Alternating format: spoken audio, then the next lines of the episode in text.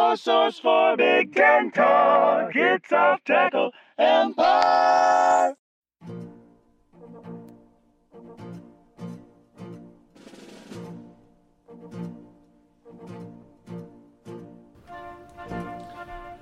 Welcome to week four on Off Tackle Empire, where a vast majority of our teams are going to start conference play, and some of us have some Thursday night tuning up to do. I'm Steve Braun, aka Thumposaurus. I'm Illinois representative alongside my intrepid co-host Andrew Kashesky. We still didn't bother to bring anybody on for this week, but as we get into conference play, it's time. It's going to be time for us to have some diverse and opposing viewpoints on this show. But just before we do that, Thursday, Thursday, Thursday, Chattanooga at Illinois. Remind me, why are we doing this? Any part of it? I have no idea. The opponent, Break this down. the day, One, the particular opponent. we're scheduled. We've scheduled an FCS team. This was made in the last couple of years. Absolutely was. Illinois has a perfect record against FCS teams, despite being one of the best, one of the worst teams in Power Five football for the last thirty years. Never lost to an FCS team. I've always said, yes, we're frequently the worst team in the Big Ten, but damn it, we occupy our spot at the bottom with dignity. Damn it, we're not out here losing to FCS teams. I don't think we're the worst in the Big Ten right now because hi Nebraska. oh boy. Um, Nebraska, Northwestern, like they're candidates. They're, no, I don't think Illinois is. I don't think you're on the medal stand for worse than the team. Than the Nevertheless, Chattanooga is. Uh, well, last week they were number ten in FCS. Now the Thursday thing, no idea. I have absolutely no possible idea why Illinois, which again draws a lot of alumni from Chicago, Indianapolis, and St. Louis, a lot of students from those areas. Point is, a lot of fans live in those areas. Doing a Thursday night game uh, as one of their home games. That absolutely mystifies me. Um, as for the actual game, we are there's no line for this one yet. Um, Bill Connolly says that we should win by around 12 and a half points, which is around what he was saying for Northwestern and Southern Illinois. That's not foreboding. Uh, yep. So if I look at Chattanooga, Chattanooga in the Sagarin ratings is uh, 115, which puts them a few steps below Incarnate Word, um, quite a few above Southern Illinois, but also above the likes of Nevada, Ohio, Ball State, uh, quite a few FCS teams. But uh, let's see, where do they? Let's see. Yeah, that that puts them about 13 spots below Rutger or below Northwestern. Sorry, that's about. Yeah, it's, it's close enough to, to, to Rutger. Uh, they, they would be the uh, let's see lowest rated opponent I believe that we've played. Let's find regular Virginia. Okay. In any case, the thing that makes me nervous is that we've turned the ball over um, four times in each of our last two games, so we should probably not do that. Um, really, the thing I'm most concerned about is the play of the interior offensive line. Chase Brown has been asked to do an awful lot of work himself. He had against Virginia 100, er, no, against Indiana 157 yards after contact. I mean, that's most of his yards. Uh, they're going to have to make it a little easier because uh, one of the best ways to ensure that you don't fumble is ensuring that you don't get hits in the backfield when you're not really when you're just getting the ball. Yeah. Uh, that's definitely a way to cause fumbles is to get the exchange blown up. Um, the other thing Illinois really needs to get cleaned up again, the, the fumbles, the officiating and shit. It's just like the fumbles we have minimal control over, really, as far as coaching and working these kinks out. Illinois has been downright adorable with red zone play calling. Now, of course, some of this has to do with the fact that the interior offensive line is not mauling people like they did last year. So, dude feels he needs to be cute with the offensive play calling. Of course, this is also maybe a play caller, you know, trying to announce his arrival to the world with a really nifty play right in the red zone when it's most important. Uh, could we use a big red zone target? Absolutely. Um, thank God we matched the offers for our running backs, though. So, anyway, we're a 77% win probability. Again, I, I really like Bill Connolly's mo- model. It does not see Northwestern Duke, but it sees many other things. um, so, I- I'm not gonna lie, I'm nervous. I'm nervous only because it's a game we will get absolutely no credit for winning. It will be apocalyptic if we lose, considering that we already picked up a loss in a game that we played better than our opponent in. Well, yes, but also if the Indiana game should have and kind of needed to be a win, the Virginia game on paper going into the season was a loss. So I actually think you're basically level so far. Yeah, that's. I mean, that that's actually level with what I said about my four and eight prediction. It involved a loss to Virginia and a win over Indiana. Um, it also involved beating Chattanooga. Yeah. And it's not that you can't lose this game. Chattanooga is 3 and 0. It's been over an all FCS schedule so far. Preston Hutchinson is a capable dual threat quarterback, so he is going to be an extra dimension to account for, but this is still an FCS team. They are not a Dakota um, or, you know, a, a Richmond or what have you. They're merely a pretty good FCS team. They are also extremely pass heavy. They are somewhat one dimensional in that regard. They haven't been able to run the ball against their FCS schedule or against their FCS schedule particularly well. Um, against Wofford, they did it just enough to keep running the ball down, but uh, when it comes to winning time, moving the ball, uh, they go to the air. It, you know, I think Illinois should be able to lean on the pass rush to take that out. Nevertheless, um, I am devoting enough time to let you know that, putting it on the record, I am concerned. I have concerns about Illinois' ability to beat Chattanooga. Of course, after that, they look good in that, then they have three of the exact same game against Wisconsin, against Iowa, and against Minnesota. So, could be a good a good opportunity for a tune-up, and then a long rest before going on the road to play Wisconsin, and then again at home for Wisconsin, and then also Wisconsin. and stylistically much more to Illinois' liking. Uh, those three games that were to follow. Moving on to the Saturday slate, um, chosen for Big Nude Saturday, Maryland at Michigan. Uh, It is pumpkin time for the chariot that is Maryland. yeah, it earlier than it usually happens. Usually they get to four and zero before this will happen. It is Not always that Penn State one where they were briefly Yeah, ranked after true. taking down That's true, Syracuse. that's true. I mean, you know what the drill is. You, you've been here before. This Yeah. is you know what's going to happen. it's still September, so perhaps Maryland finds a way to be feisty despite the plus 17 line for the home team, but more likely, Michigan just hustles them along to the usual second phase of their season where they, with increasing desperation, look at their schedule like, where's the sixth win going to come from? Maybe they find it, maybe they don't. But either way, within two or three weeks of now, the rest of the conference will have tuned them out. Um, I guess it's fair to say Michigan's reloaded defense really has not been tested yet at all. They do still have the talent to give Maryland's offensive line trouble both on the ground and in pass pro.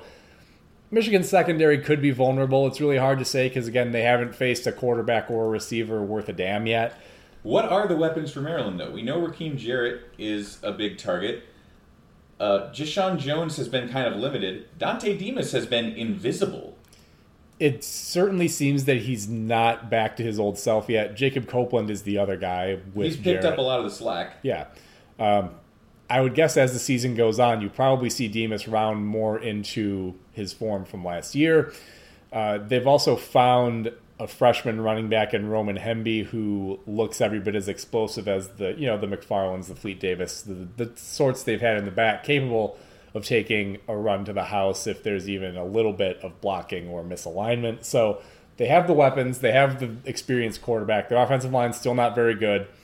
Uh, their defense is very suspect. I don't think Michigan's going to have any trouble moving the ball and scoring. The question is, is Maryland going to be able to keep up and make it a game? Um, I tend to think probably not. But Just this because is we've been here before. we have we have we've seen this movie before, but it is true that this is probably the best overall. Cl- like, look, in the past, Maryland has looked good on offense. It's usually much more about one star receiver and then a decent quarterback. I think Tagovailoa is better than the quarterbacks they've had in the last couple of coaching cycles. I think this deeper this group of receivers is deeper. Maybe the running game isn't quite as deep and versatile because it's pretty much Hemby and nobody else. But we're only talking about the offense because at some point the defense is going to need to get a Yeah. stop. That is that's really where this game is going to fall apart. Yeah. Even if honestly could see Maryland come out and score on their first drive or two, you know, with scripted plays and stuff, but then probably just get hot knife through buttered on defense and then when Maryland stops scoring, Michigan's not gonna. Yeah, and then the game pressure turns up. You, I bet what you see is maybe you get late stages of the first quarter, maybe into the second, and it's like 14-17 or tied at 21 or something like that. And then Michigan scores a touchdown, and then Maryland has run out of scripted plays, and they commit a turnover, and Michigan scores again. And you know, then the wheels kind of come off, and then Maryland goes three and out again. It's like, all right, now Michigan has a two-score lead and the ball, and they've scored twice in the last 90 seconds of game time or something like that. So uh, that feels like the kind of script that we see here. I'd like to see something different. I like to see interesting things, and Maryland getting into a four-quarter game with Michigan would be a thing we haven't seen in a long time. Um, consider the over in this game, though. I don't know about the spread because 17 is a lot, and Maryland can put you know put some points up and maybe beat that number on a back door or something. Um, but 62 and a half with two offenses capable of really moving the ball one defense that we think is pretty bad and another that we don't really know about i think the over would be something you could consider there Well, because Harbaugh does probably want to get back to the mentality that you have when you are looking beyond the Big Ten season, which is Maryland is not an opponent to defeat. Maryland is an opportunity to like check out what you got on offense and just just kind of like we're gonna try out some new things we've been working on at this concert tonight and just Well- just gonna kind of vibe, gonna I would, jam. I would think that would be a little truer if they hadn't just played three games in a row where they did that um, they've their backup so their now backup Cade McNamara is already injured unless and until they pull JJ McCarthy I kind of think they're going to be going full bore all engines ahead trying to score and get their starters Play all the hits. yeah, get their starters as many reps against something that's closer at least to the competition they need to beat to get to their goals. So, anyway, I think the over is the good play there. I don't know about the spread so much. I'm fairly confident Michigan wins this game. I would like to see an interesting game at least, but who knows? Um, other game in the noon slot, if you're not tickled by the big nude, would be Central Michigan at Penn State. Probably a well advised cool down stretch for the Nittany Lions after that stress test at Auburn. Um, not that it was stressful, but certainly difficult. Um, This will be a weird game where the uh, best or the most successful running back on the field is not going to be a factor because I do not think that the Lou Canoe is going to have anything for this Penn State defensive front. No, uh, and it's Central Michigan has a collection of skill players. They do, but their offensive line is not going to be able to stand up to Penn State's defensive front in particular. Um, and I, They I did some weird things against Oklahoma State late. They can also throw the ball reasonably well. Yeah, In addition to, of course, the Lou Canoe, yeah, Lew Nichols, we were talking about. yeah. Richardson's a decent quarterback. Um, McGoey, I think, is how you say his Yeah. name. The receiver they have remaining, um, as well as uh, the other guy, Dallas Dixon. Um, so they have a couple of weapons on the perimeter. It's not like it's just 30 carries a game for Lew Nichols and nothing else. But still, it's a 26 point line for a reason. On the one hand, I don't know if I would be comfortable laying that many points with an offense that you know can still have its misfiring tendencies with Penn State. It only takes kind of one tweak for to um, to Sean Clifford for you to be dealing with Drew Allar in a larger sample size again. But they've played Allar in all their games so far. I believe plainly they don't intend to preserve his red shirt. So maybe you end up seeing a little bit more deliberate action and more competitive game scripts for the backups, and it ends up staying kind of close. One I don't know about things the- where it, it remains close near halftime, and then they go, ah, shit. We better play our generational talent at running back. Give some carries to Nick Singleton, and he takes them for touchdowns. Maybe so. I, I think the more likely case would be they build a big lead and then do they end up maintaining the margin? Who can say? Um, I can't see the overhitting either at 60 and a half when Penn State's going to need to do most of that scoring themselves. Uh, Something like a 49 14 score would get you there, I suppose. Um, Because Lew Nichols does not have breakaway speed relative to Penn State athletes. no, he's not going to have any 60 plus yard touchdowns, most likely. So, yeah, um, I don't expect there to be a whole lot of drama in this game. just you know, as a MAC enthusiast, I am excited for us to finally get beyond September, patch up the many holes in the wounded Lou canoe, and go to war, baby. I mean, God, this is the problem with these MAC, with all these MAC games, is that, yeah, especially with the offensive line play struggling like it has. Yeah. If you're a MAC team, do you even play your starters in games like this anymore? Because a lot, I mean, Brett Gabbert is down for a long time after they played Kentucky. Thoroughly derailed Miami's season. Yeah. Yeah, that's a big problem. I mean, they, they, they went up on Cincinnati uh, ten, uh, seven nothing, and then were outscored like thirty eight to ten the yeah, rest of the way. Something like that. Um, okay, moving on to the afternoon shift. Speaking of Cincinnati, Indiana returns the home and home, uh, this time going to Nippert Stadium.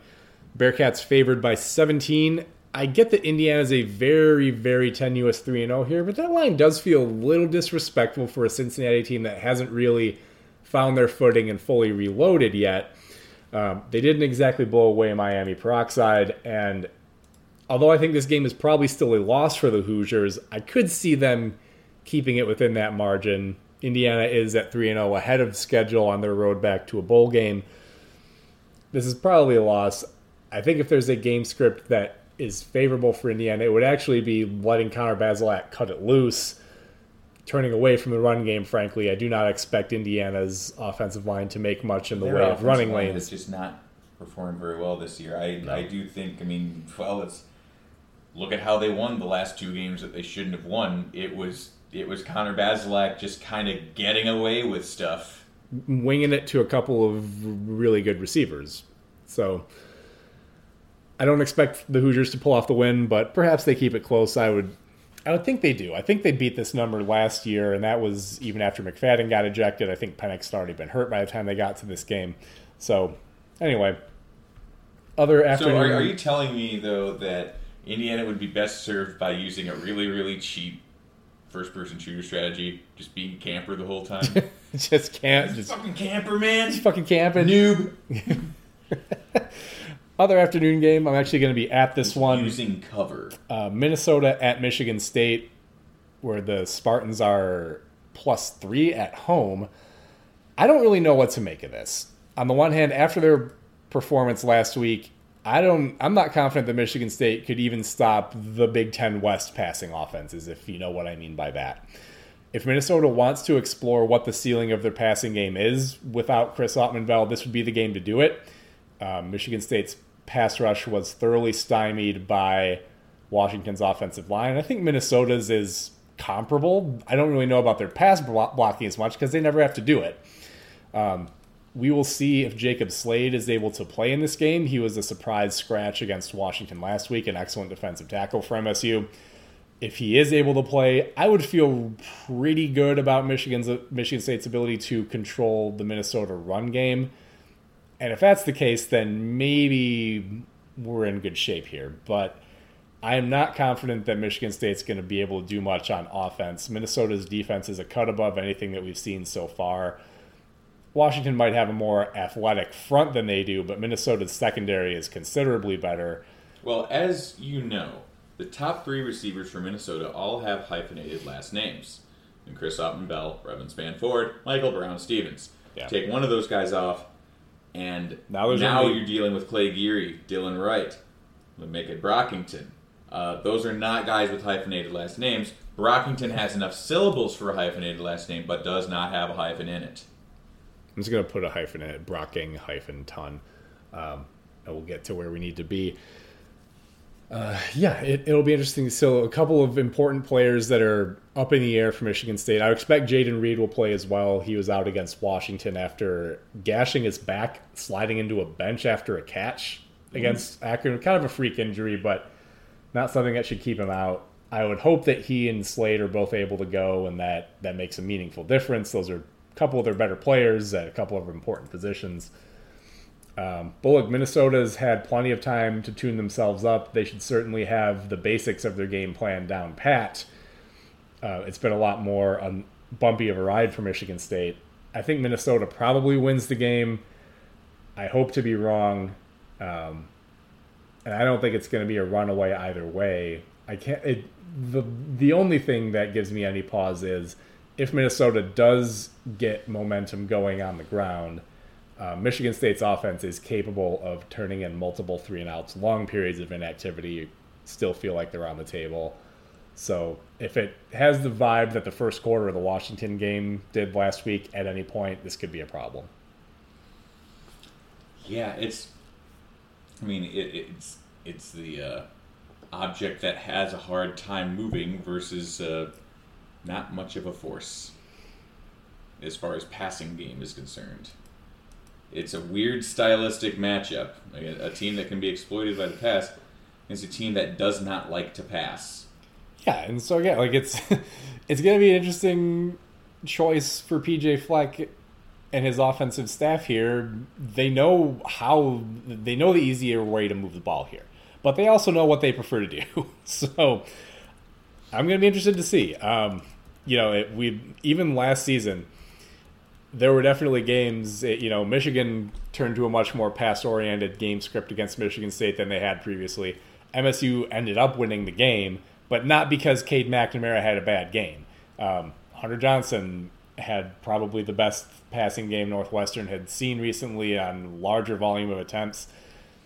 It's it's really most opposing coaches end up being like, I can't give my I can't pass up and give my quarterback a chance to work against this group. weird ass results that Michigan State has had against the Big Ten West in the last five or so years.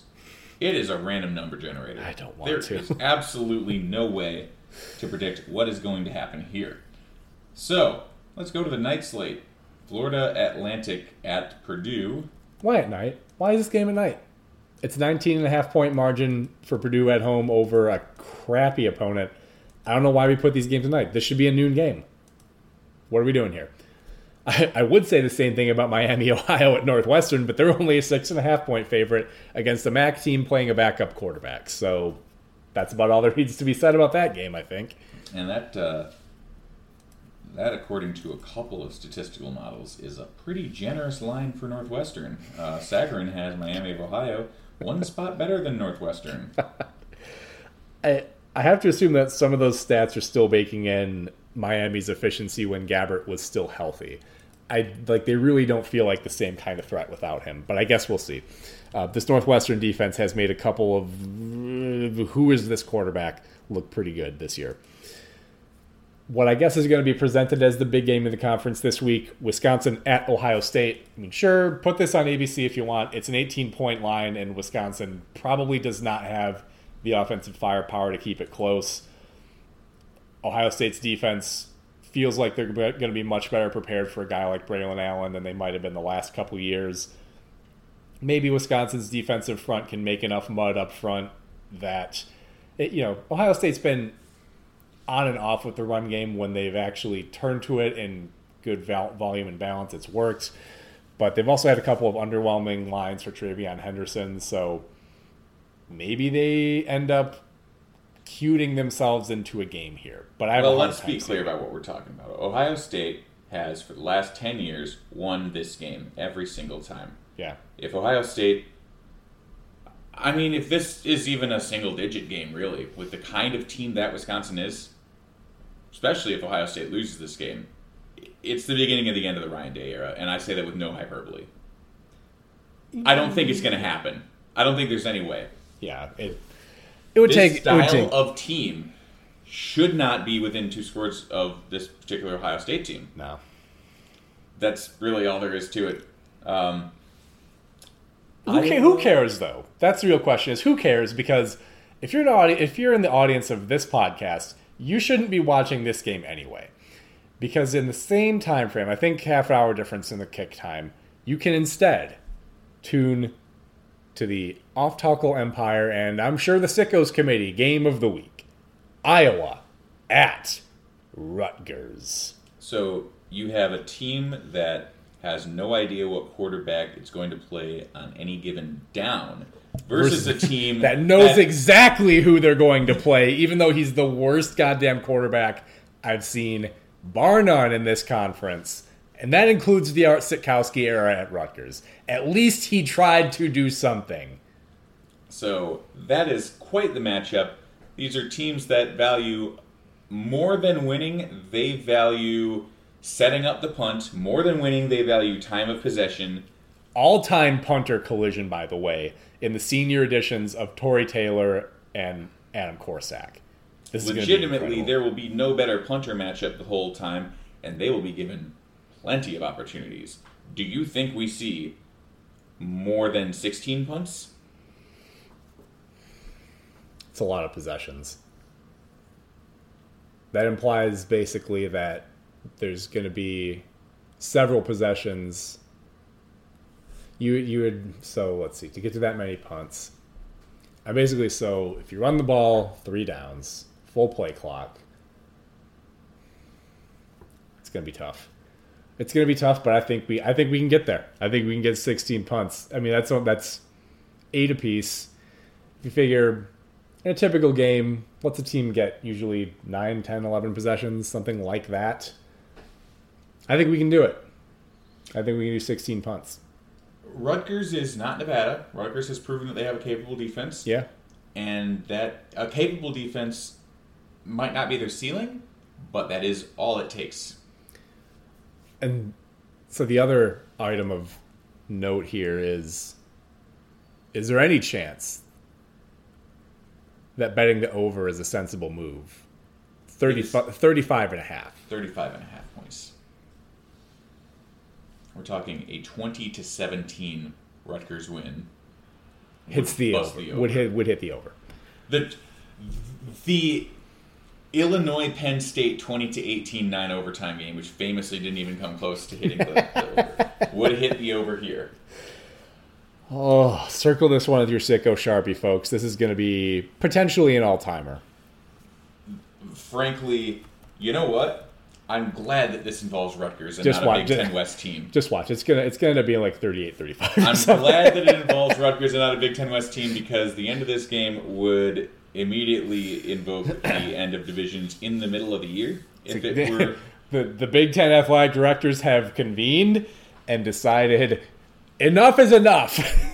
we are not going to send one of these. Te- we are not risking sending one of these teams to the conference title game. We are doing away with these divisions and doing either a rematch of the game or just Penn State goes and plays Ohio State. It, it, we're not. We are not risking this. We can't. The stakes are too high. and Rutgers, of course, takes the um, whatever trophy Rutgers plays for, and hopefully it will, in fact, give them the wherewithal they need to. Uh, to, to, to grind this game out because I because I do not remember any fan base complaining louder about Rutgers being added to the Big Ten than Iowa, and I can think of nothing funnier than a five to three Rutgers win here.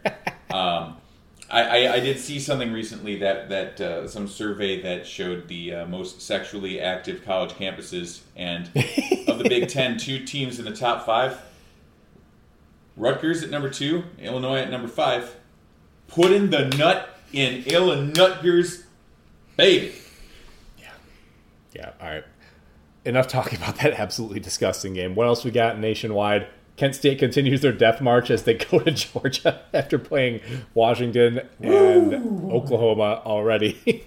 uh, Clemson hosts Woke Forest, perhaps the matchup of the week. Um, oh, no, it's not because the Iron Skillet game happens between TCU and SMU in the first year after Sonny Dykes switched teams, went from SMU over to TCU. That game's currently set as a pick 'em. Should be an absolutely massively entertaining game. Let's see. How can I turn? Are you kidding me? It's on ESPNU. you can't make it up. Gracious. You can't make it up with these people. Wow, actually, that Missouri Auburn game I was talking about is this week. Yeah. Um, undefeated Duke and undefeated Kansas. The People's Game Day is also going to be on the slate this week. We mentioned that TFFL's chosen propaganda station of the day is Florida Tennessee, even though Arkansas Texas A&M is an objectively better and more, im- more likely more impactful game. I know they're going to say, look, it's two ranked teams, it's two name brands. Wait, why is Tennessee ranked number 11 again? Oh, whatever. Michigan State was ranked number 11 last week. Who cares? Yeah, we'll see how that goes. But Florida's quarterback actually has not thrown a touchdown this year and has three tackles because of the number of interceptions he's thrown. Um, Hawaii, New Mexico State is certainly a game that's happening. That's that's one for uh, you need to call the number on all those commercials you hear on the radio and TV all the time. you you need to call the number they refer to and read off really quick at the end. Well, when I'm looking for, I'm looking for the, I'm looking at these ticket prices on ESPN. In massive, massive inflation for the Iron Skillet battle. We're talking well over 170 for those. But you know what other game has triple digit tickets? Indiana at Cincinnati, for some reason, but also James Madison at Appalachian State. Now that should absolutely be a barn burner for no other reason than that it involves Appalachian State, which has played nothing but extremely dramatic games through three weeks of the season. It's true. They they have been the most look at me program of the year in a way that I kind of dig. Um, if that's James Madison has a very high powered offense. So they their transition to FBS has been going swimmingly. yeah, up in the Sun Belt now, right? Sun Belt, yeah. Yep, fun belt. I didn't see anything else that interested me, but again, I'm going to be attending the MSU game in person, so I'm not likely to see much of anything. I may catch the latter half of late games, the earlier half of the noon games, depending on where we end up. But UConn of the week goes to North Carolina State, playing UConn. UConn, hey, UConn Gotta got to get- get paid, son. their basketball team makes money, doesn't it? Shouldn't it? Yeah, Hey. UConn got to get paid, son. And a suddenly resurgent Wyoming takes on BYU. Talk about a win that's aging pretty well, actually. I can well look. Anytime you get hammered by Illinois, my immediate assumption is you're about to go 0 12 and fire your coach. And hey, look, history has borne that out the last few years. But uh, yeah, absolutely, Wyoming got themselves off the mat. It it really did look like they might be terrible after that week zero, but uh, have have acquitted themselves pretty well, I have to say. and um, the latest game of the week is going to be, uh, of course, you have a, an Arizona State zombie game at 10:30. Uh, Herm Edwards against Utah, Stanford at Washington, and then Western Michigan at San Jose State. I don't know why, but that interests me. Yeah, Western Michigan's non-con this year has been Michigan State, Pitt, and San Jose State. So they've played two teams that are the Spartans. I don't know what that's about. I think maybe Pat Narduzzi saw the movie Troy, or three, probably 300 more likely, and was like, "This is the coolest thing ever. I gotta do everything I can to, to like remember this movie and always be living the plot." Kind of. That's the only thing I can think of. I don't know what else causes you to agree to go to San Jose State as a MAC team. They can't be getting paid for that. San Jose State's like in the same realm of athletic funds as they are. Why would you have? Mountain West is a tier above Is it? Oh yeah, Mountain West for sure is probably got I mean, the Americans probably the biggest one, and then Mountain West. I'm sorry, the Big Twelve is the biggest non-power conference, and then Wow. then's probably the American. Then Mountain West is the next one down. we we say that until like the Big Twelve is the smaller fish that just distends its jaw and eats the bigger fish of the Pac twelve, like Always a bigger fish. or fish with a bigger mouth. Uh, yeah. well, yes, of course, especially if it involved Texas at any time, the fish will definitely have a bigger mouth. Bigger mouth for sure.